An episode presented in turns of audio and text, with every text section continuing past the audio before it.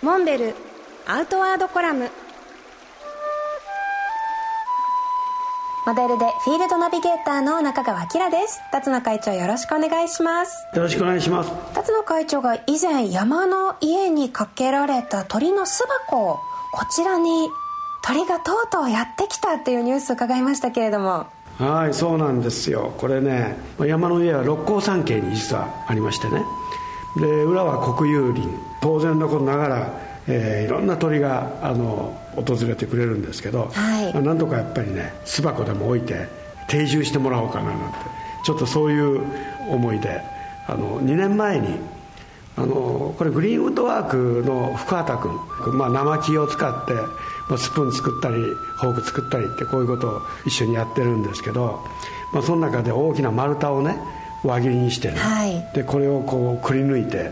巣箱をしつらえてですね木の上にかけてたんですけどでそれがねようやく2年越しに鳥が入ってくれました。山柄ってご存知だと思うんですけど、はい、可愛い声で鳴いてくれますよねキラちゃんなんかそういう鳥を観察するとかですね、はい、そういう趣味はないですか？いや私はね実は鳥の声あんまり詳しくなくって、うん、でも今住んでいる地域がすごく野鳥が多い地域で鳥好きの方がねカメラを持ってたくさん集まるような地域なんですよ。でやっぱりいろんな聞いたこともないような声を耳にするようになってそれでね調べるっていう癖がちょっと今ついてきたところなんですよね、ね、最近ねあのウェブサイトでねそうですす。ぐ検索できますもんね。はい。で鳥の声に合わせてあのちょっとした生態も知れたりだとかこう山に行く前に行く予定の山ではどんな鳥が今の時期ね見られるのかなっていうのを先に調べて